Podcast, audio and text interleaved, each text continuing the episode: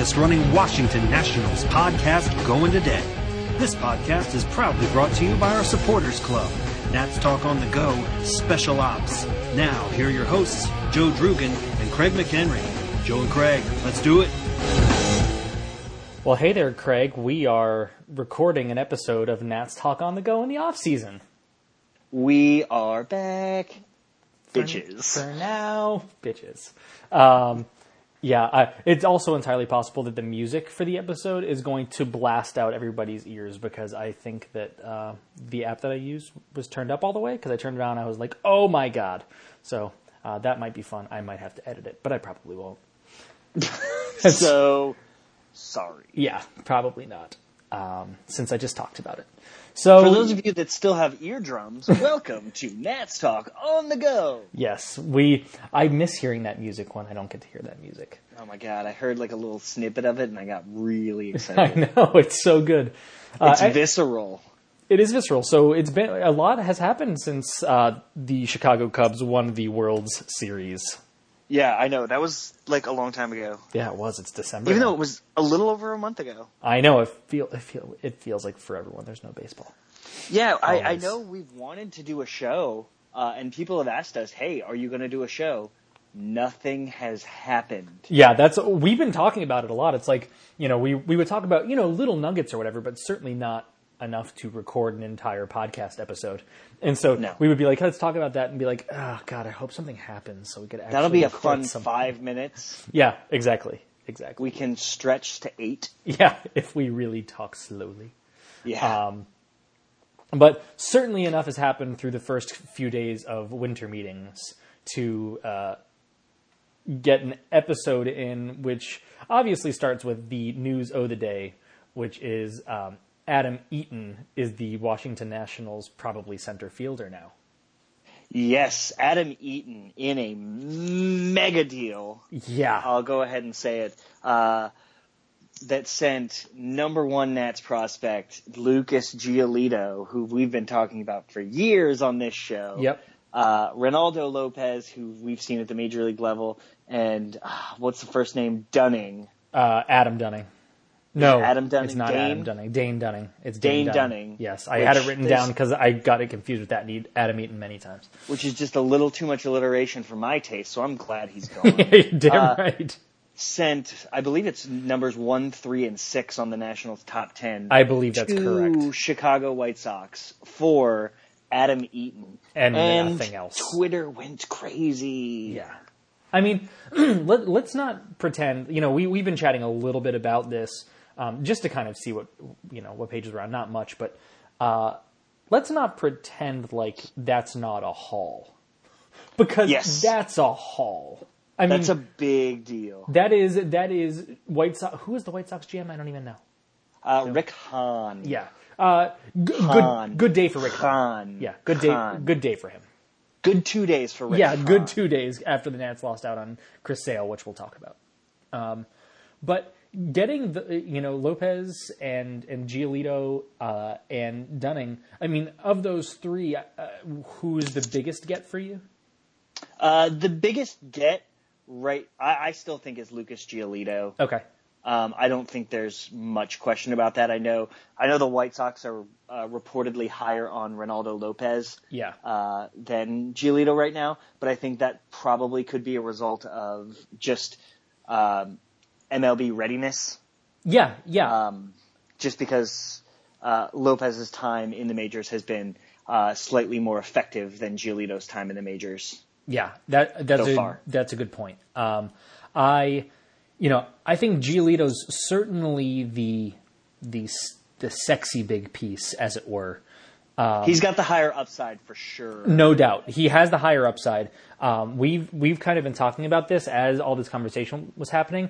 I personal personally Personably, personally believe that um, I, I don't think Giolito's quite going to pan out.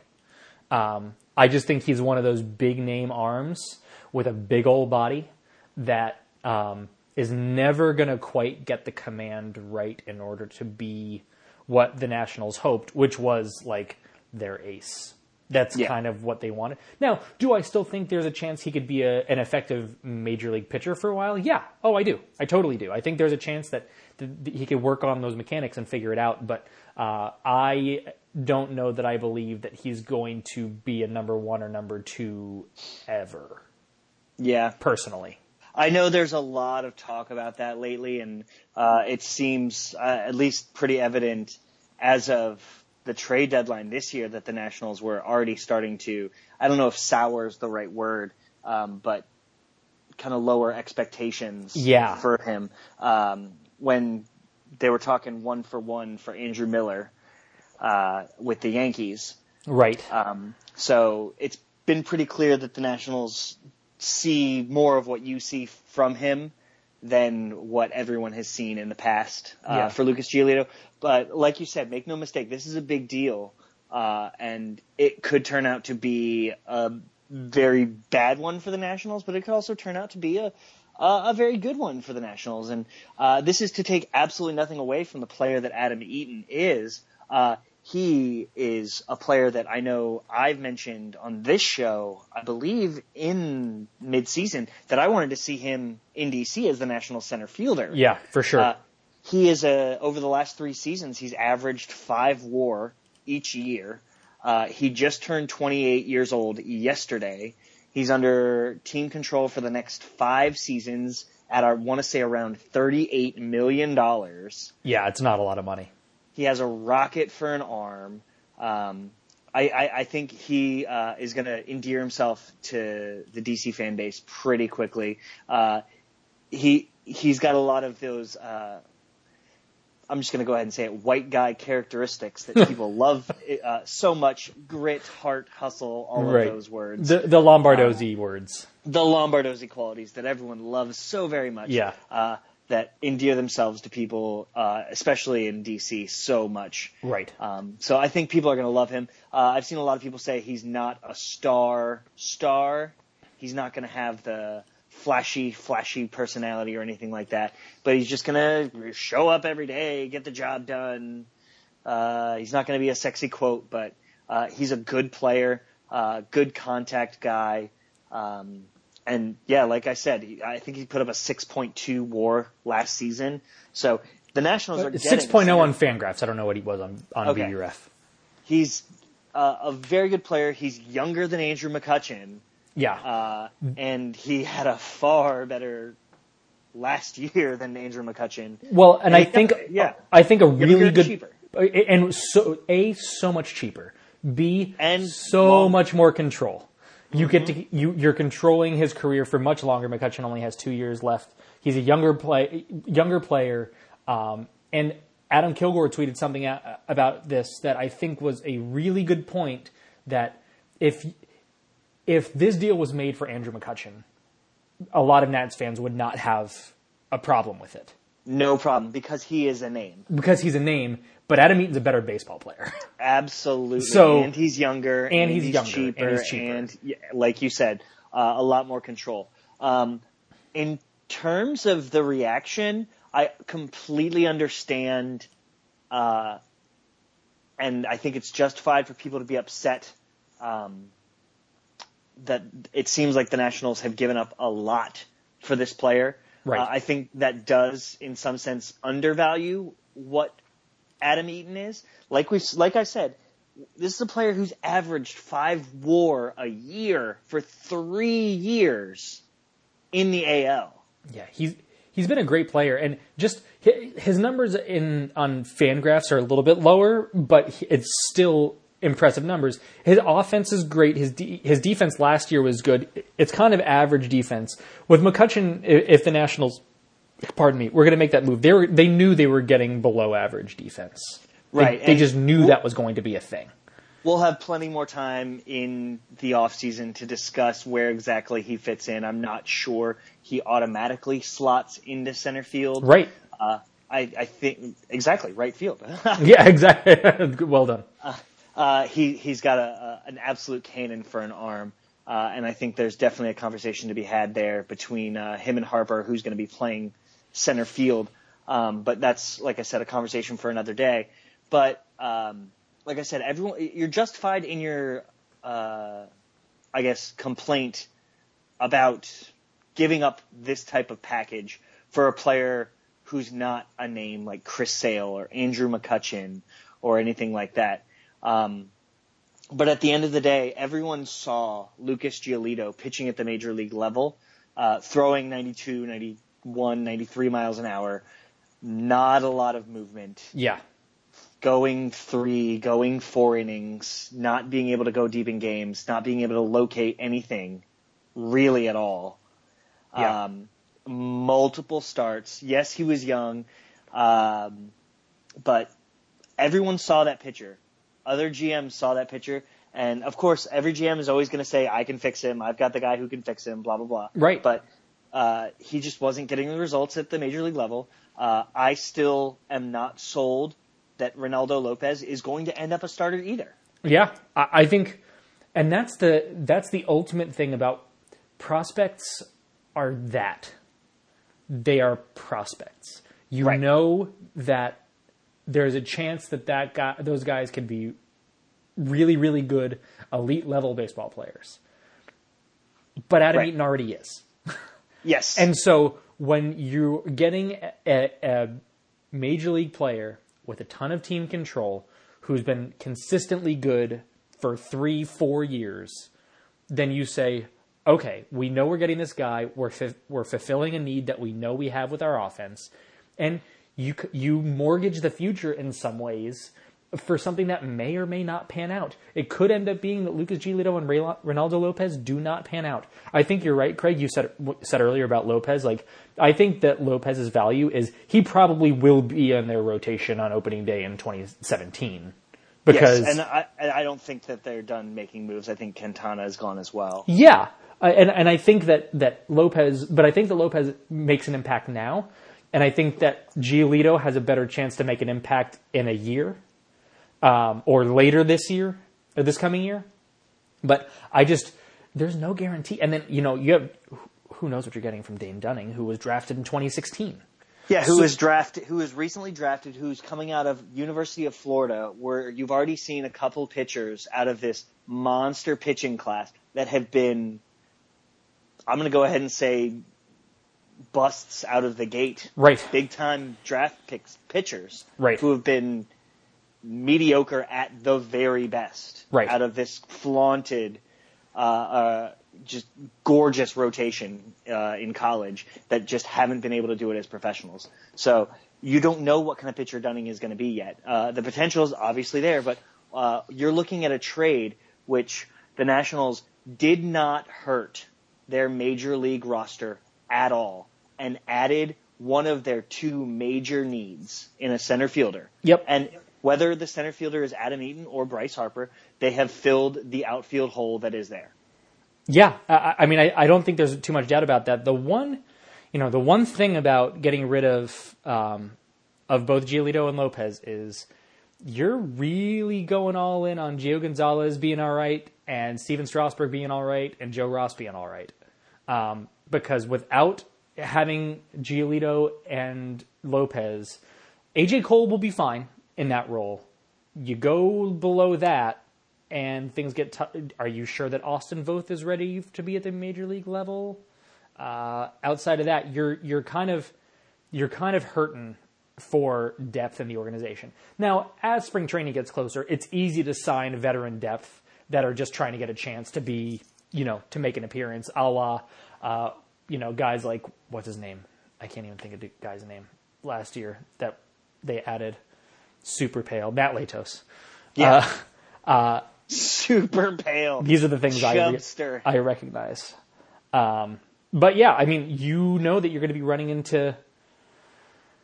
You could be running into trouble. You're you're hurting your organizational depth. You're counting on your guys that are already there. Yes. So Um, and I, for one, I'm not really that concerned with Stephen Strasburg's long-term health. no, I'm not. I'm not either. I'm just saying you. You're, they're they're banking on that. Yeah, that his this health is- is, going to be fine. This is a win now move. Yeah, Absolutely, 100%. Yeah. Uh, and like I said, this is these are three pieces that the Nationals uh, had a surplus of, and that was prospects. Yep. Erick Fedde, not gone. Right. Still a prospect. Uh, Victor Robles still there. which is huge. uh, as of right now, they're still there. And Robles was actually probably going to be the number one prospect for the Nationals. Yeah, and, he And was al- and he was certainly going to be in that deal for Chris Sale. Right. And he was going to be a top 10, probably, he probably will be a top 10 prospect in Major League Baseball. And there's talk that he could be a number one, the number one prospect in all of baseball in a year's time. So, okay. Uh, there's talk that Robles could be uh, the top prospect in all of baseball in just one year's time. So, um, these are this is why you have a system. And I saw a great tweet, and I can't remember who it was, but I know it wasn't Nightengale because that guy is crazy. He has had some stinkers. I don't even know where that guy is getting his information. Goodness gracious. Um, but it said something like, is it just me or does Mike Rizzo always seem to have top prospects he's willing to trade?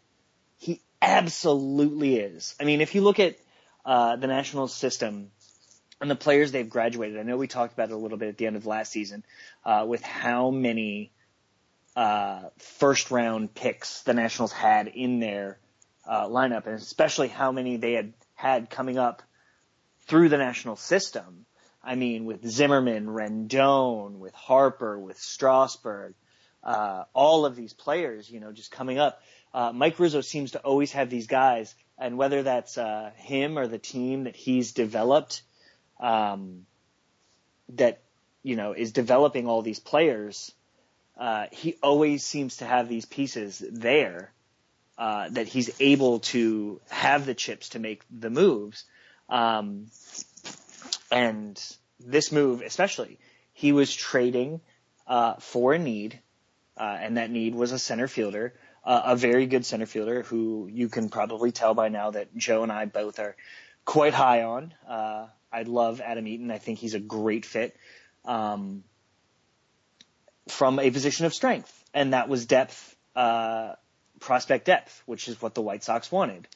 Uh, it didn't work out for Chris Sale, but also the Nationals did not need a starter. As much as I wanted Chris Sale, didn't actually need a starter. Would have been really nice. Would have been awesome, but didn't get him. That's fine.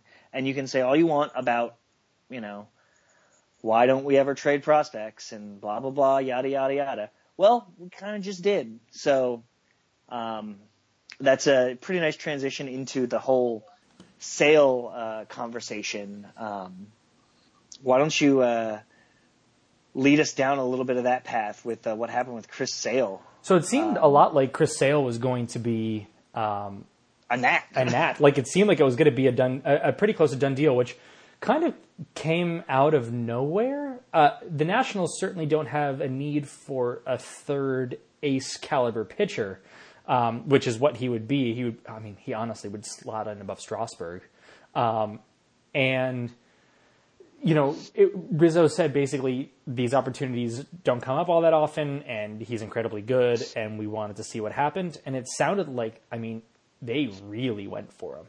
yeah. So um, I don't. I'm interested to. I would be interested to know what the plan was. There was the plan like, you know, you give away all of your prospects, which it sounded like sounded like they were going to do. It sounded like it was instead of being Dun- Dunning, it was going to be like Robles. I mean, It was actually the exact same package plus Robles. Oh, was it really? It was the exact same package plus Robles. That's crazy. Um, Yeah. So it would have been a huge get, and then so you have your next starting pitcher. You still don't have you. You've completely mortgaged your entire, you know, top ten in your in your prospects, and then you have a couple of years of Chris Sale.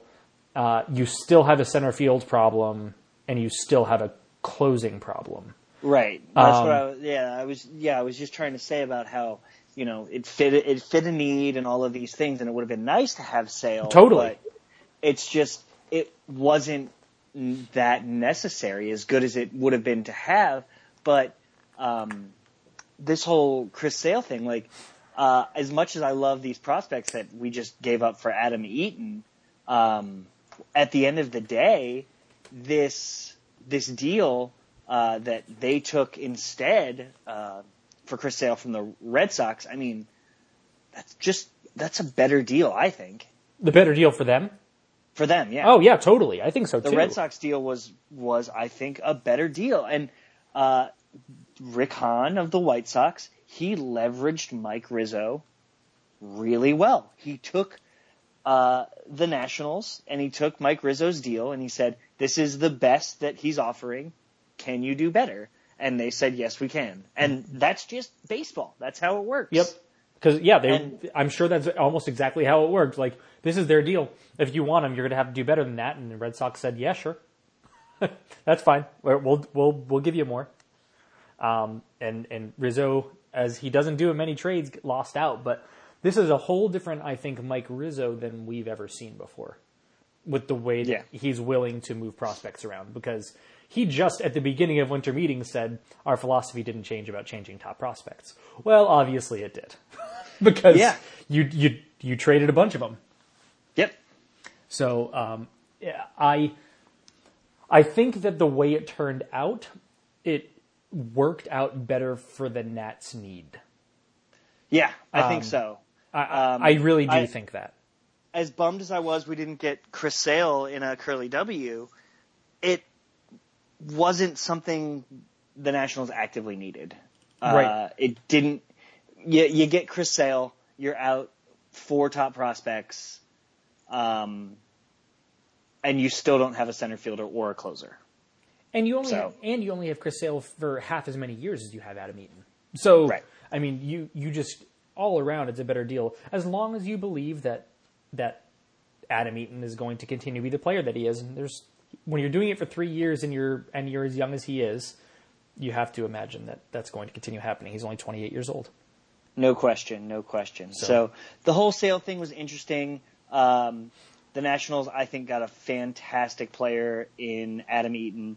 I am really looking forward um, to seeing him play and, you know, just seeing what happens kind of with the development of Giolito now. I'm kind of going to follow what's going to happen there because I'm really interested. I mean, I've generally been following this guy for a while now, Yeah. uh, and he definitely took a step back this year. And I want to see if that continues, if it was a flash in the pan before, or or what. So uh, it could be a huge move for the Nationals, and obviously could bite Mike Rizzo in the ass. But uh, at the end of the day, this is a win now move. This filled a need for the Nationals, uh, and I think it's a great move. So uh, you gotta you gotta spend money to make money. Yesterday, uh, Tuesday, everyone was clamoring that the Nationals weren't willing to give up enough uh, to get a player like Chris Sale that filled not a hole,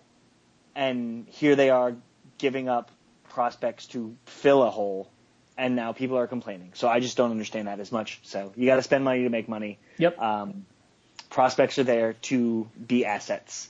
I agree. And I just want to say one more thing on the Giolito thing. I'm going to keep an eye on it too, similar to the how I kept an eye on Alex Meyer when he left. Um, Yeah, and that did not at all turn out well for the Twins. So Al- Alex Meyer was a big uh, pitching prospect for the Nationals when in when the Ramos deal. Is that right? I think he. I think think he went in the Ramos deal. no, No, I think Span? Ramos was yeah Span. Span deal. Okay. Yeah, Span. Ramos was Matt. Oh, Capps. Matt Capps. Oh God, still another good deal. Oh yeah, it was the Span deal that that uh, Alex Meyer went in, um, and Alex Meyer has pitched a total of seven games in the major league level. Uh, or I'm sorry, nine games in the major league level. Seven of them last year with an ERA close to six. Um, he, other than that, he's only 26 years old, but he has a similar scouting profile: 70 perspective, 80 fastball, um, a 60 p- perspective, 65 slider, um, and an average to above average changeup. So it's you know similar. Certainly, Giolito had a higher ceiling from the beginning, but a similar type profile from a big guy because he's six foot nine, which is crazy yeah, that's large. but similar kind of profile, and so it'll be interesting to see if Giolito's able to harness it at the major league level with the you know pitching development guys in Chicago. Yeah. So that all being said, uh, Nationals found their outfielder, and now we're looking for a closer. Yeah, which Kind of took a couple turns uh, on Wednesday evening. I'm sorry. kind of took a couple turns on Wednesday evening. Yeah. It seems. Ta- why don't you uh, Why don't you uh, expound upon that? Uh, I don't know if you've seen this, but Ken Rosenthal has reported on MLB Network that the Nationals are not in on Aroldis Chapman or Kenley Jansen, I had not seen that. See, which which you would me. which you would think that with the money saved on the Adam Eaton contract and all of that, that maybe the Nationals would be willing to spend a little bit more money Yeah. um, to get one of these big guys, but uh, based on um, the amount of money that Mark Melancon signed for with the Giants, which was four years, sixty-two million dollars. Yeah. So much Um, money.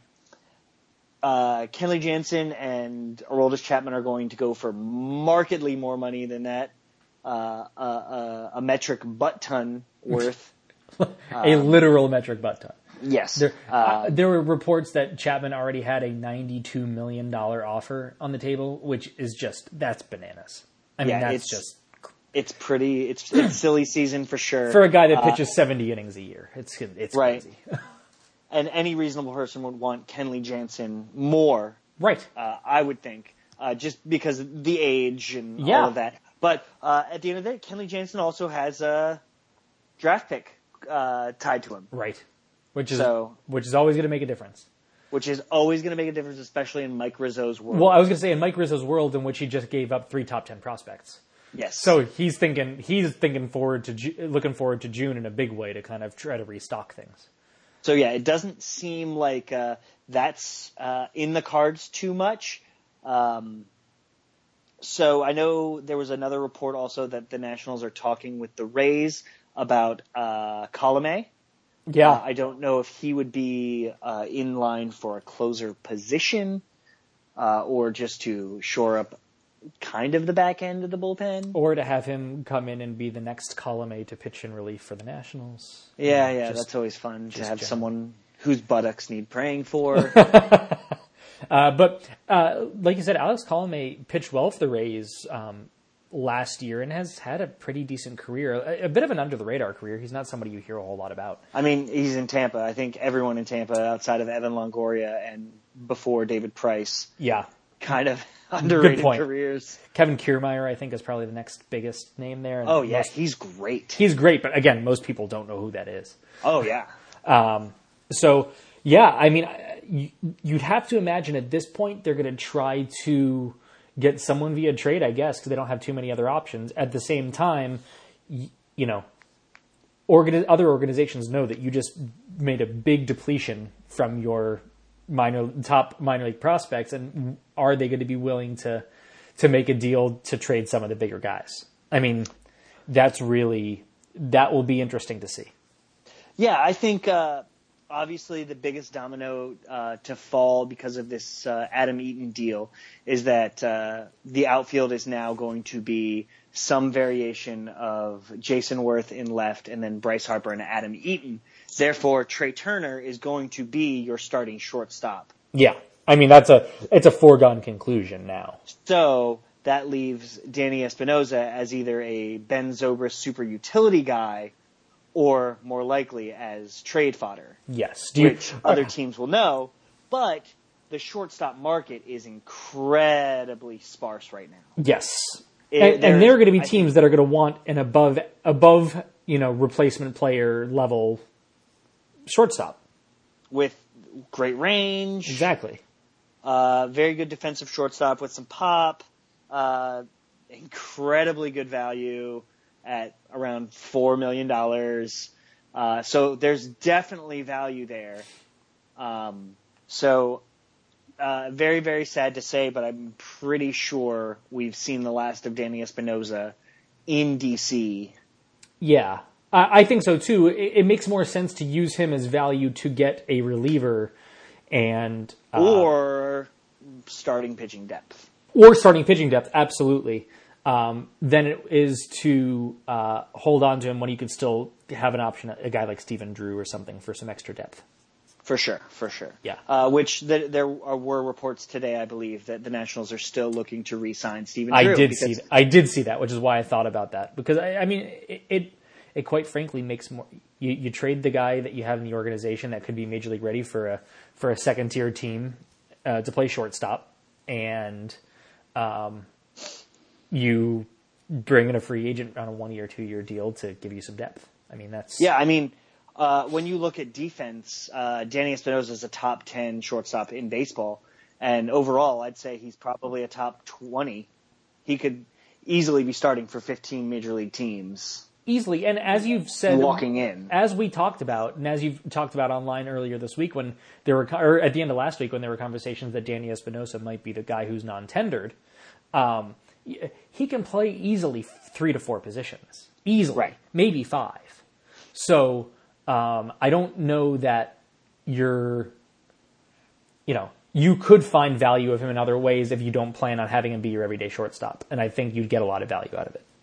Yeah, I think so too. Um, but I think that uh, this trade kind of uh, moves this next domino into place. Uh, that we could see Danny Espinosa as a huge asset for Mike Rizzo going forward to get another piece. Obviously, uh, back end help is uh, dwindling. Uh, the free agent market right now is pretty much uh, what are we looking at? Feliz, Jansen, Chapman. Yeah, Uh, Wade Wade Davis is officially signed or uh, traded yeah. uh, today to the Cubs. For, I- isn't Brad Ziegler Soler. out there somewhere as as far as decent relief? Yeah, so uh, options are getting thinner, but you know, Mike Rizzo has pulled rabbits out of his hat before uh, I for this kind of thing. my so I I don't I think it's unfair for people to see what is by a lot of counts a big payment. You can consider it an overpay if you want to, but it is a huge player payment, huge um, to get Adam Eaton in the organization. But Mike Rizzo already knows what his next step is. He knew what his next step was before that deal was accepted. So uh, you know, we're looking at it from one side and saying, "Oh, these big guys are leaving and they and they figured it out." He's got a plan, and I think at this point, with his tenure in the organization, he deserves uh, some le- some leeway. Yeah. Um, in terms of he had a plan for this for getting a center fielder. I, it's it looks like Adam Eaton uh, was ahead of Andrew McCutchen and other people that the Nationals were uh, rumored to be tied to, and then uh, he's got a next plan, whether that's trade for a closer, trade for relief, and trust in Shawn Kelley and and those guys uh, to do regular ninth inning duties, or maybe not have regular ninth inning duties and kind of move some guys around in roles which the Nationals have people who are capable of doing. Um, there's a lot of things that are possible, and I think that Dusty Baker showed in 2016 that he's capable of managing that. Yes, So I think Dusty that, Baker, the manager in 2016, was not the manager, the Dusty Baker from 2000. No, I mean, no question about it. And I think he knows his guys. I think his guys respect him. Um, and I think that now Mike Rizzo knows that and he can kind of make the moves he wants to make. So uh, there are, this is one of those times where, you know, we've gone into the off season and gotten through winter meetings and go, ah, there might not be any moves left. There are more moves left. There are more moves coming for the Nationals, and there are more trades coming, not There- just free agent signings. There are more trades. No coming question. For the I, I, if I was putting money on it, I would put more money on trades than free agent signings. Yeah, for sure. Uh, uh, because the Nationals are up against it with payroll right now. They've got Totally. a lot coming. Yep. Uh, they're due. They're they're spending a lot of money this year. Uh, Jason Worthington's last year of the contract, which uh, I'm sure will be a big topic uh, uh, in some off-season podcasts. a big on- sad topic. yeah, uh, his impact with the club. I know there's been some discussion on that and some trolling on Twitter, Yes. hilariously, uh, which will be fun. Yes. Um, but what I, I don't know if you mentioned this while, while I stepped away for a moment, but um, have we talked about what the Nationals lineup is going to look like next year?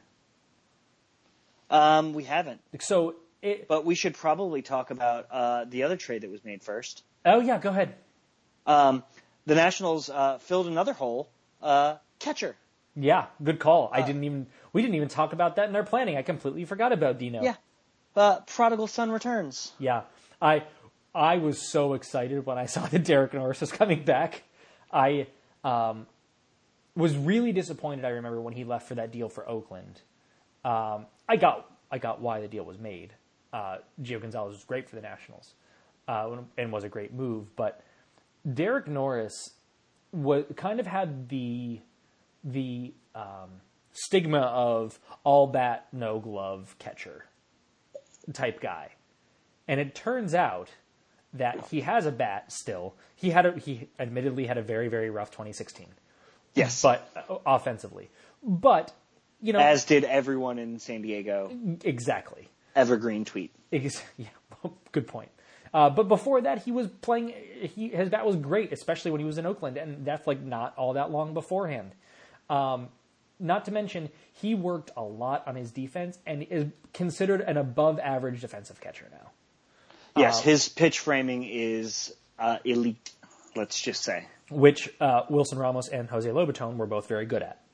Yes. So I think that um, I I'm excited to have him back in the organization. Is he going to be? There's a great article of Fangraphs on Fangraphs about the signing, or was it Beyond the Box Score? It was one of those two. I don't remember which one, but they were they were basically talking about how yeah. Losing Wilson Ramos's bat for the Nationals lineup, especially the bat production of 2016, is going to be a hard thing to fix. It's Right. going to be difficult, especially at the catcher position, because there are like maybe three catchers in Major League Baseball who can hit like him. Um, so it was going to be a hard thing to to fix no matter what. But Derek Norris has the ability to kind of show flashes, and he doesn't need to be that guy. Not to mention, before 2016, Wilson Ramos wasn't that guy. Right. And so, yes, it was important to the Nats' success uh, that Ramos, you know, was as successful as he was, and quite frankly, it was probably part of the reason that uh, things didn't quite turn out in the playoffs as well. Uh, I mean, it was him and Strasburg. That I mean, huge losses. He and Strasburg. Um, but I think having Derek Norris in there is going to be a, a net wash for the most part, compared to what you think you're going to get from an average Wilson Ramos year. I'd say, yeah, over the life of everything, yeah. Yeah, like I'm not saying that it's n that Wilson Ramos won't have better offensive years because he will, but I think D- uh, Norris is going to be about an average offensive catcher with uh, with plus frame. When you weigh the total production of time on the field, exactly, yeah. That's and, fair. That's and he's going to be hitting eighth, not Danny Espinosa, so that's a huge thing too. Yes. Yeah, and this is where you kind of, uh, I saw a couple um, really interesting points. Uh, Brian Kenny was talking a lot, uh, defending a lot about uh, Adam Eaton uh, earlier, uh, a lot of uh, defending the move from a Nats perspective. Uh, and it was pretty much saying that Adam Eaton isn't really, uh, he's more replacing Ryan Zimmerman's spot in the lineup. I mean, just Definitely. his production value. Uh, Definitely. so, yeah. And and slotting Zimmerman down to seven, which is where he is now as a player. I mean, no question. If if that, we'll see what happens in 2017. But you look at where the Nationals lineup sits now with Derek Norris slotted in, and thanks for rem- remembering about that.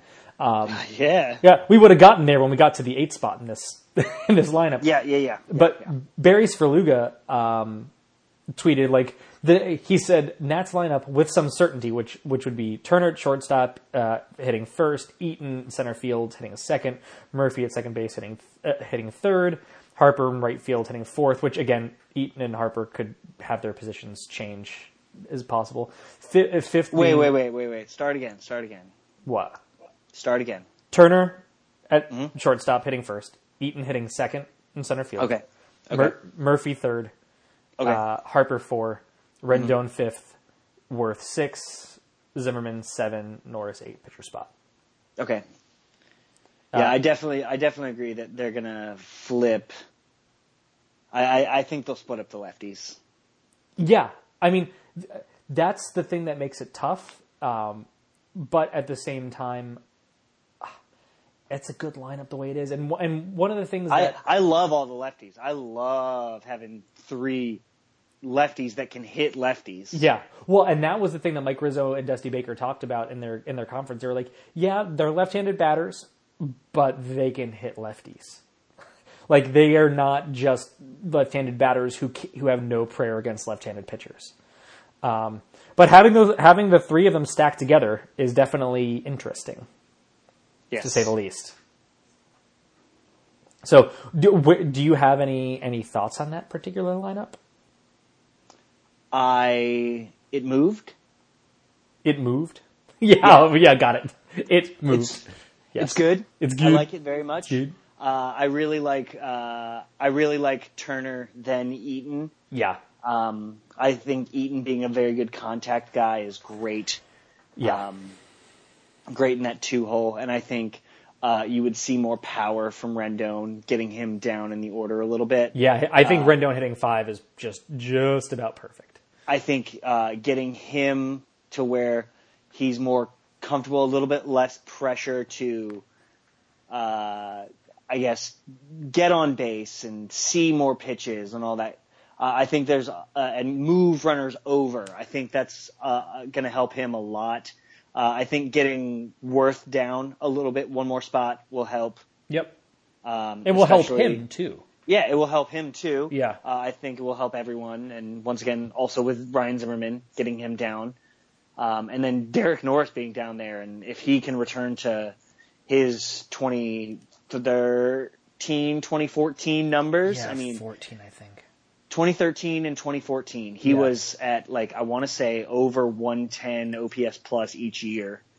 Uh, he was an All Star one of those years. Uh, both of his years in Oakland, he was legit Yeah, he was serious. He- so if he can, he if he can replicate even close to that, if he can be uh, over 100 OPS plus player, he's going to be fantastic. He's going to be amazing, and he's going to be sitting in the eight hole. And and not only that, even in 2015, yes, 2016 was like as we said was a down year. Even in 2015, it wasn't a great year, but he was still good for 2.4 FWAR, which was only a little bit worse than the season before because he did so well defensively.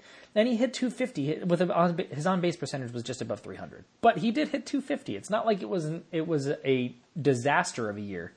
Um, so. Uh, if, like you said, if you could have a guy like that, even 2015 version in the eight hole, you're not doing so bad.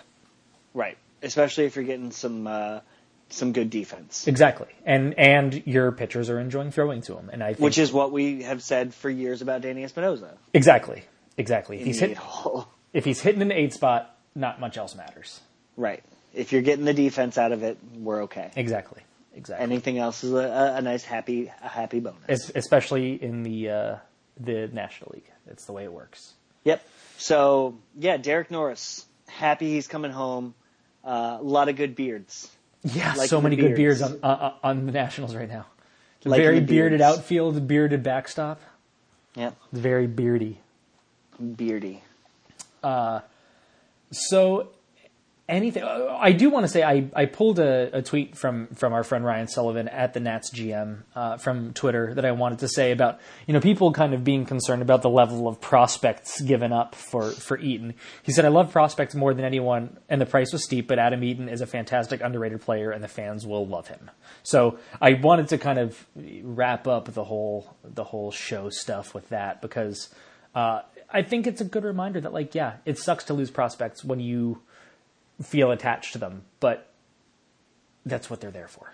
Yes, and as always will happen with prospects, we, you, I, everyone else that is a fan of the team will always probably overvalue our prospects Totally. more uh, than others. Totally. Um, I mean, when it comes down to it, uh, the White Sox chose the Red Sox deal of Moncada and dude, I can't remember whose name. Yeah, I can't remember. Damn it! I can't remember but the Mon- pieces in but that deal. Moncada, number one prospect in baseball. Oh, and pitcher who can throw 105. Right. Oh, right.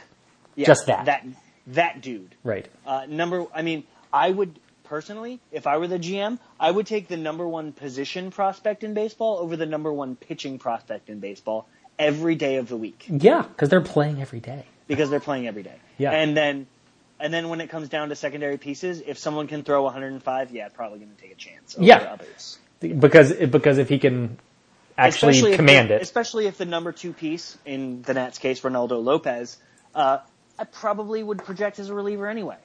Yeah, I I I think that's true. I I actually wrote down. I was uh, texting with uh, Will Yoder earlier, and I I wrote down uh, that I think that Lopez is a number three starter, four starter at best on his career. Yeah. Like best case. Yeah. Um, so so anyway, prospects are there to be traded, uh, and like I said earlier in the show, um, it seems like Mike Rizzo always has top prospects to trade. Yep.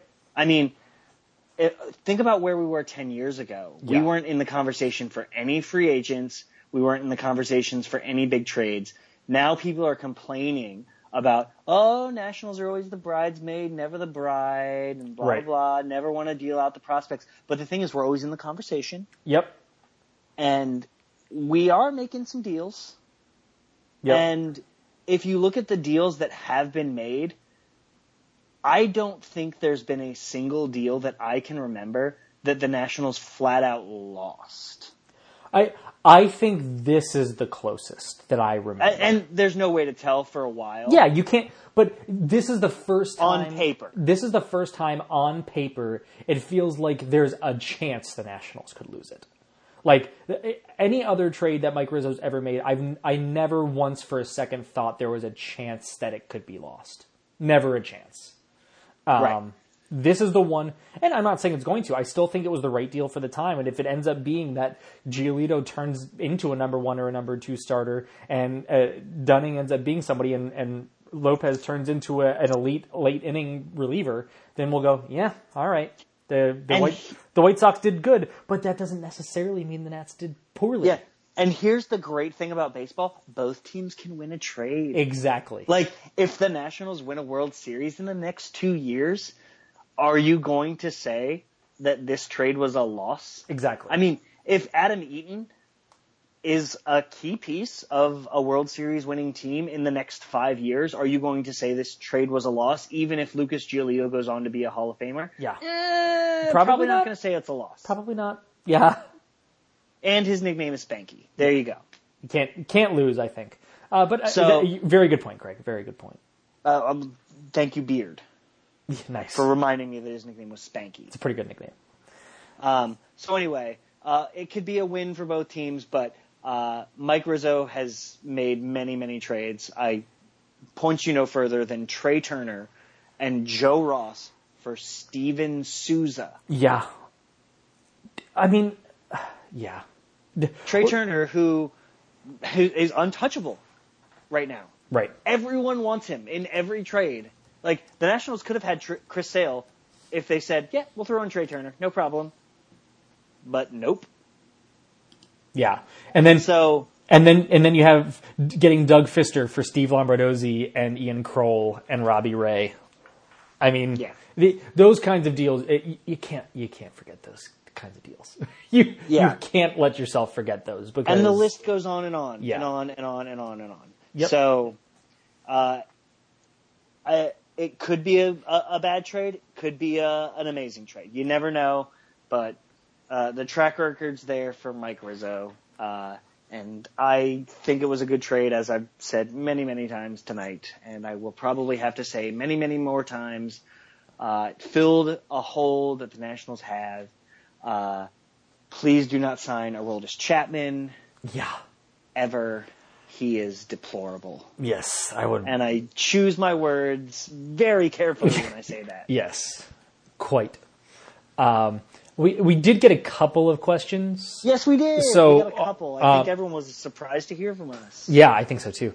So I we'll hit some of those, the ones that we didn't talk about already.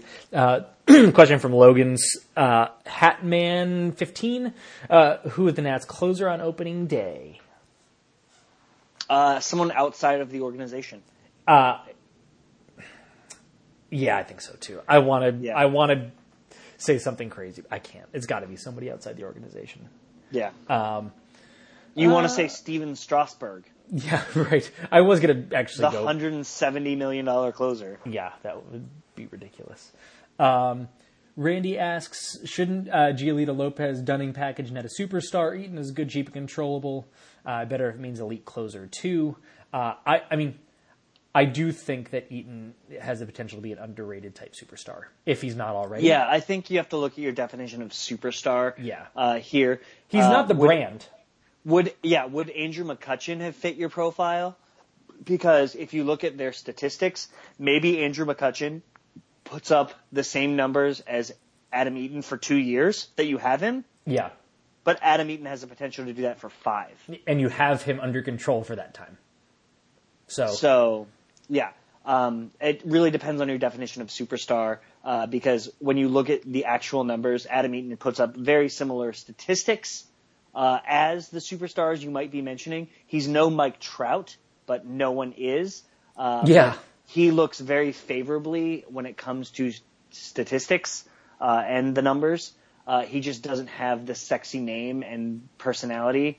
Um, so I think, um, yeah, I, I, I think it netted exactly what you would want. Uh, it's just not the flash you might want, which is okay because uh, the Nationals probably have the flashiest player in baseball, not named Yoenis Cespedes. yeah, no kidding. That's true. And I think that that player is quite likely the one that uh, texted Ken Rosenthal W- WTF question mark exclamation point. You think so? I really do. I I cannot think of a one other Nationals player who would say that and then actually go to his phone and text it. Like I could totally see uh, Max Scherzer sitting on his couch going, "What the?" But I can't actually see him then picking up his phone and texting Ken Rosenthal. It'd probably be someone like Clint Robinson. Yeah, so somebody you'd least expect. Yeah. Yeah, uh, I think it has to be Harper, but maybe not. Someone with grit. Yeah, right. Uh, and then Chris I think Heisey. nice. Yeah, I just signed a deal with this team. I'll I'll reach out Oh to yeah, Rosenthal. Chris Heisey's back. I called it. There yeah, you go. You did call that. You did, you totally called that. Chris Heisey's back. I called it on the podcast. You did. Suck it. You did. Uh, and I think the last question we have is from Jerry. Jerry, uh, would you rather have Eaton or McCutchen for this price? I would. I would have thought this deal would have worked for the Pirates. I, I think this deal would have. I think the Pirates would have said yes, yes, yes before they Yeah, even finished the jumped. package. um, eh, but this because of all the reasons that Craig just said, the controllability of Eaton and the fact that Eaton is on the upswing of his career and, and McCutchen is likely not, um, make this the better deal that cost more money. And I mean, I, I really, I think this is, for Nationals fans, I think this is a bit of an AL problem. It's the, you don't get to see these guys play. I, I don't either. Like this is not some. I know what I read about them, but I haven't seen Adam Eaton play very much because I don't watch much AL baseball. So um, I think that's part of it too. Pe- people uh, in Chicago and people on AL uh, uh, who are fans of AL teams know what Adam Eaton is, and I think that will end up being a net positive for the Nats, uh, and certainly better for the price. Certainly, I think the Nationals could have gotten McCutchen for less, but they wanted Eaton. I guess I should say that. There you go. Well, Craig, anything else you wanna you wanna add uh, before we we wrap up? Um, real quick mentions. Uh, very happy to see Wilson Ramos sign on in Tampa. Yes, Two, Two years, years. eighteen million dollars. I think that's a great deal Yes. for Tampa and for Ramos. yeah, Uh, it looks like his rehab is progressing faster than expected, which is awesome. And he hopes to be back in May, which would be great. Um, I still think he would be able to get one more decent payday after this two years is up. Um, but I think it's a great fit. I think they're going to absolutely love him. The 12 fans that Tampa Bay has. yeah, burn, burn, burn, burn. Um, and then the other one, uh, I know that a lot of people are fans um, of Ian Desmond. Uh, got his contract uh, signed in Colorado, which I'm pretty sure we both predicted. Yeah, we totally I- talked about it. I want to. Did we talk about it on an off-season pod, or was it like a, like a? Was it last year, or was it a trade deadline thing? It must Like- have been either a trade deadline thing or a, you know an off season from last year thing. But I know I remembered us both talking about how his I think it was last year. hit. Well, it it must have been, but uh, oh, it was last year. You know why? Because it was when uh, uh, bef- it was before he signed in Texas, and it was when Jose Reyes was going to be going to jail. That's it. and we were like, oh well, there's a you know he could be a shortstop. You know that's that's what it was. So I'm glad he ended up landing there. Um, I think it's going to be a good spot for him. I think it is. Um, he mashes there. Uh, he had a shitty second half. Yeah, Um, so I'm really glad to see him make the payday. He still will not be making what he turned down in DC, um, which sucks for him. But yeah. It, it, it is sucks for him to the tune of five years and seventy million dollars. Yeah, So I mean he he that got sucks real hard. he got paid real well, but it, Yeah. it it's one of those things when you take a bet on yourself. Sometimes it works, sometimes it doesn't. But uh, congrats to him. I think it'll he'll work well there. Uh, it's kind of one of those mid market teams. I think that uh, his personality will be great there, and so congratulations to him and, and his whole family. the Rockies are going to be fun to watch. Oh yeah, year. for sure. They're going to be a fun team. Keep an eye on the Rockies. You heard it here first. Nice, nice. Well, on that bold prediction, I think we'll uh, wrap up this very episode of Nats Talk on the Go. Uh, unless you got anything else, Craig. Bye, Ben Revere. Yes, It was too. Revere. It was too short. It, it And was too you were short, not good. but he was so very bad. You were not good. it's going to be the way it works sometimes. Yep. Uh, well, thank you all for tuning into this episode of uh, Nats Talk on the Go. We'll be back with you, you know, when there's more news to talk about. But if we don't talk to you, happy holidays.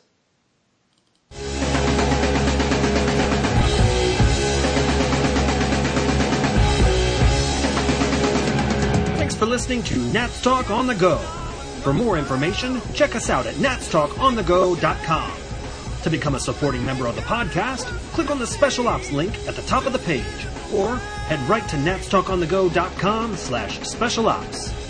You can contact the guys at natstalkonthego on Twitter, or send them an email at podcast at natstalkonthego.com. If you like what you heard, take a minute to review the podcast on iTunes and help us spread the word. See you next time. Let's go Nats!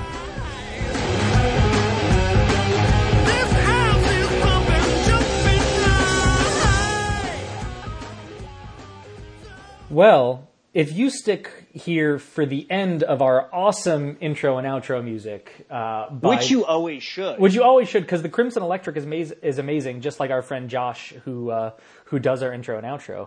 You get a, a special nugget on the show, uh, which is Max Scherzer won a Cy Young. Craig, Max Scherzer won a Cy Young.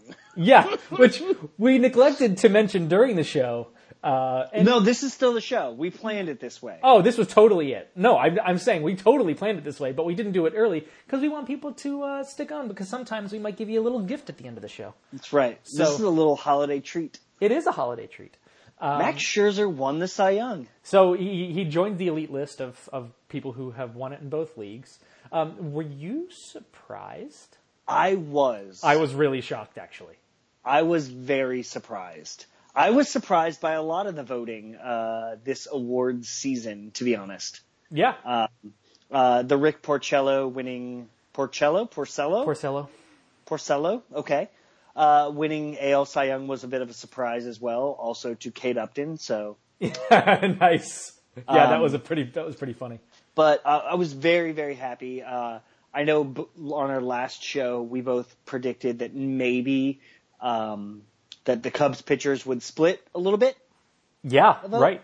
I mean, Uh, I, I thought that's that definitely what happened. But Max Scherzer kind of walked away with it. Yeah, which which I thought was pretty surprising, and I, I think Max Scherzer obviously deserves the uh, deserves the accolade. I don't think there's anything. I just kind of thought that you know the Cubs are the sexy story even before they did the thing. The Cubs were the sexy story. Um, uh, so I was just surprised that Scherzer got the recognition and well deserved. Uh, but I was a little surprised. Yeah, and it, it kind of is an interesting uh, discussion. Oh, another thing I was surprised at. Uh, Mike Trout actually won the AL MVP, which, once again, it should be just renamed the Mike Trout Award. Yeah, Um, because he should always win. he should always win. Um, the fact that he only has two MVP awards is, criminal. yeah, it's criminal. That's exactly the word I was going to use. But Yes. very happy that he won. Um, but Max Scherzer um, winning, uh, he had the most wins. Yep. Rick Porcello had the most wins, and I know that recently the pitcher that has had the most wins has always won. Yeah. and that has always been a big knock on the Cy Young.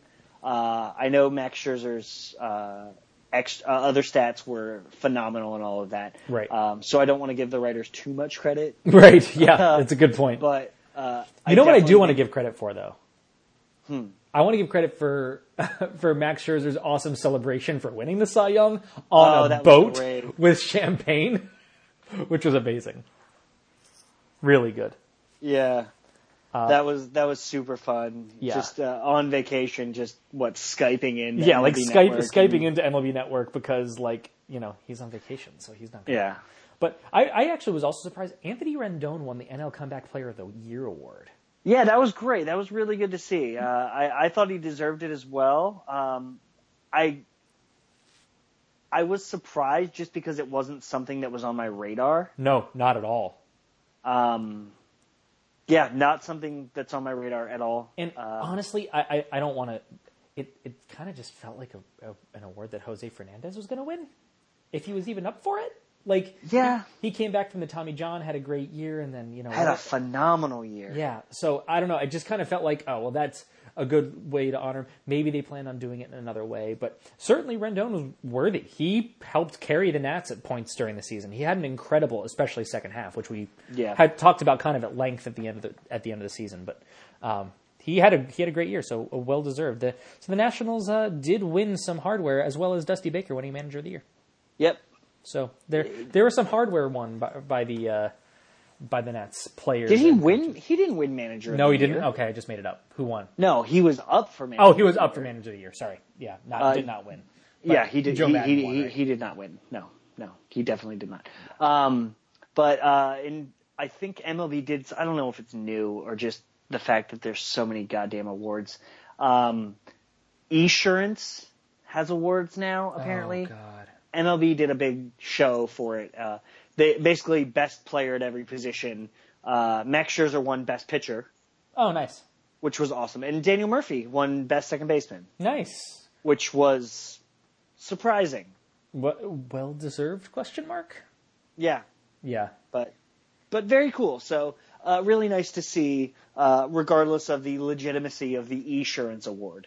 Uh, Yes. Nice to see some recognition for uh, Nationals players, and really happy for Max, and really happy that we planned this uh, uh, coda on our show And, and oh, the the Music Man goes with Coda. That's right. I love it. with a C, not a K. Yes, not not like Glover. Uh, well, th- thanks for hanging out for our, our little Coda here at the end of the uh, podcast, and we'll talk to you guys next time.